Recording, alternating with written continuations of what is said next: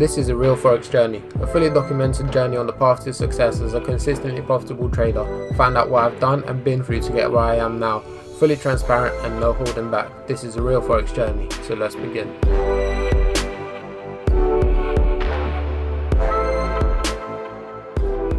Alright guys, welcome to A Real Forex Journey. My name is Lachvelikov and today is the 17th of July 2019. And what I want to talk about today is actually pulling the trigger, right? And now I will tell you sort of my emotions that go with it and when executing the trade itself. That's what I mean by pulling the trigger. And some of the, you know, the problems that other people face and I've heard of other people facing and just both extremes, right? So for me, pulling the trigger wasn't that hard to do, right? And it never really was since the start, but I feel like I know why, and that's obviously the whole point of this episode, is to show you why I didn't find it too hard and then how you can actually use that information if you are someone struggling or if you're actually someone over trading, right? So the first time I actually took a trade, I'm pretty sure it was a pattern or something like that on that 15 minute, and I had limit orders on, so I wouldn't even call it pulling the trigger. It was more of a set your orders, and it does make a difference. It really does make a difference psychologically, because you know, when you're not in the trade or just before that trade, there's no emotions, right? Yeah, okay, you set your orders let's say like an hour prior, or you know, depending on how far it is, doesn't really matter, but you set your orders and you've thought rationally, right? So you thought, look, this is the pattern, this is what it is, I've set my orders, I've done everything right, so now we just wait to see if it happens, right? And it's one of these things where you're not really pulling it, yeah, you're just setting the orders. However, if you're someone placing at market orders, that's a real pull of the trigger, right? That's you doing it, right? And you know, the feeling of that is, it's intense in a way. It can be intense. It's more of a, you know, you get this last minute, you can say, nervousness of where it's like, oh, did I do everything right? Am I sure that this is going to happen? Am I sure of this? Am I sure of that? And, you know, a lot of people can be like, oh, no, fuck this. No.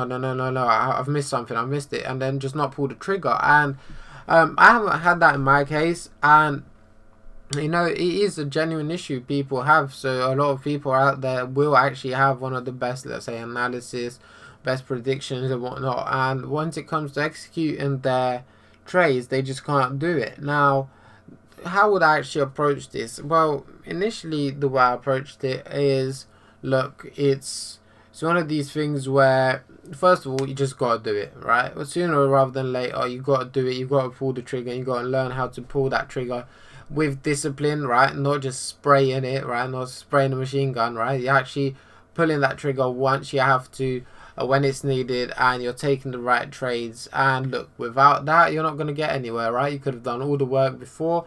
Don't make your work go to waste and just be scared, right? You can't be scared, and realistically, you shouldn't be trading in position size that you're scared, right? And you know, if all of a sudden you've got a 10k account and you're risking 50% of it on one trade, well, you know, I'd have some issues pulling that trigger as well. So that's tip number one. Now, the second one is just focus on the process, right? Like, just see, is it a good trade or not? Does it meet your rules, and is it a trade that you should be involved in? If yes, then go for it, right? You know, pull that trigger. If no, then simply just back away and just don't touch your mouse. Just walk away and come back later to see if you need to be involved in anything or not.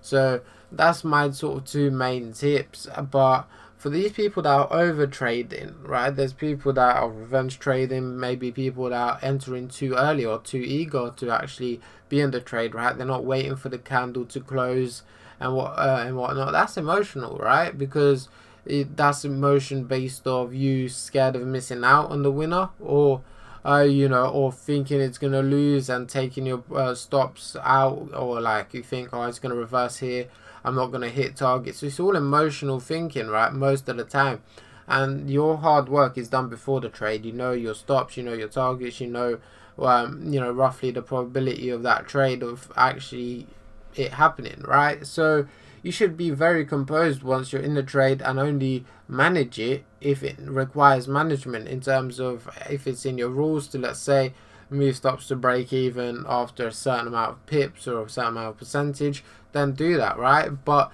if there's nothing on that, right, you don't care. Well, you just can't care about what the market is doing. So if it's putting in a double bottom as soon as you actually enter the shorting position, right, and you think, oh shit, it's a double bottom, like, no, it's not gonna break, it's not gonna break. Well, just wait, right, just wait. Look, yeah, okay, might be a bullish signal, but that double bottom can easily turn into a flag, and now all of a sudden probability is in your hand as well. Now the first thing is, look, it doesn't even matter in the first place, because anything can happen. These double bottoms can be violated and we don't know, but you just have to trust your initial prediction, and you know, that consistency in your analysis and predictions that over time, it will play out, and you know, just stop it. Now another thing is, like I mentioned earlier, basically, you know, not waiting for that confirmation. Well, look, that's where your consistency is out the window, right? And realistically, there is no winning situation out of all of that, because let's say you enter at the top of the candle and you've got literally the best entry ever. All right, cool, all right, it will happen once in a while if you're doing this based off emotion and feeling, right? Once in a while you pinpoint it, but it's just negatively reinforcing. Well, it's positively reinforcing the negative stuff, right? Now most of the time you're gonna actually enter at various price. So you might enter towards the start, towards the end of the candle, maybe it's a long wick to the downside once it's closed, but you've entered right down there, right? Because you didn't wait for that candle to close. You might have entered in trades which you're not supposed to be in, because you need a lower close, for example, and you're sat there entering a high close in the end. All right, so it's foolish, right? It's foolish in my opinion, and it's just the discipline, right? Look, you know when the candle's going to close.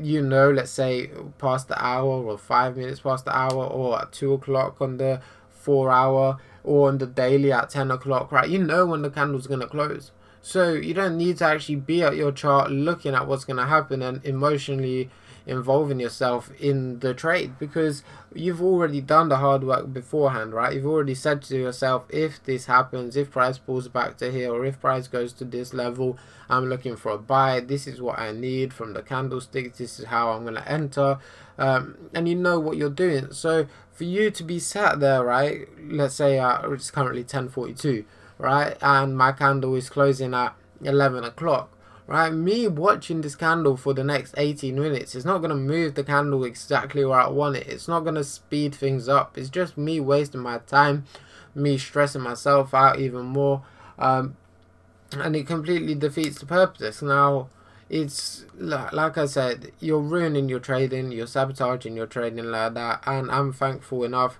to have it reinforced in my head from my coaches quite a lot that, you know, just don't do it, just don't do it, just don't fucking do it, don't do it, don't do it. And I don't do it, simple as that. You know, I see them not rushing into trades, I see them waiting and whatnot, and it reinforces that in me. So I'm like, look, this is how you do it, this is what not to do. So I've actually not had that issue too much with trading. I say too much because maybe back in, no, you know, before I even started learning how to trade, I was probably so irrational, so I was so emotionally invested in it, it was ridiculous. But you know, now you know, I've got the discipline. We wait for the candle, and we just adjust, right? We adapt and adjust, and the emotions are never there, right? They're not there. Yes, you know, you still have that emotion of, yes, I won, or oh, fuck's sake, I lost, but it's not to that same extent as I just made it, right? It's more of a, alright, cool, nice, like I won, right? Yeah, don't get me wrong, it gets frustrating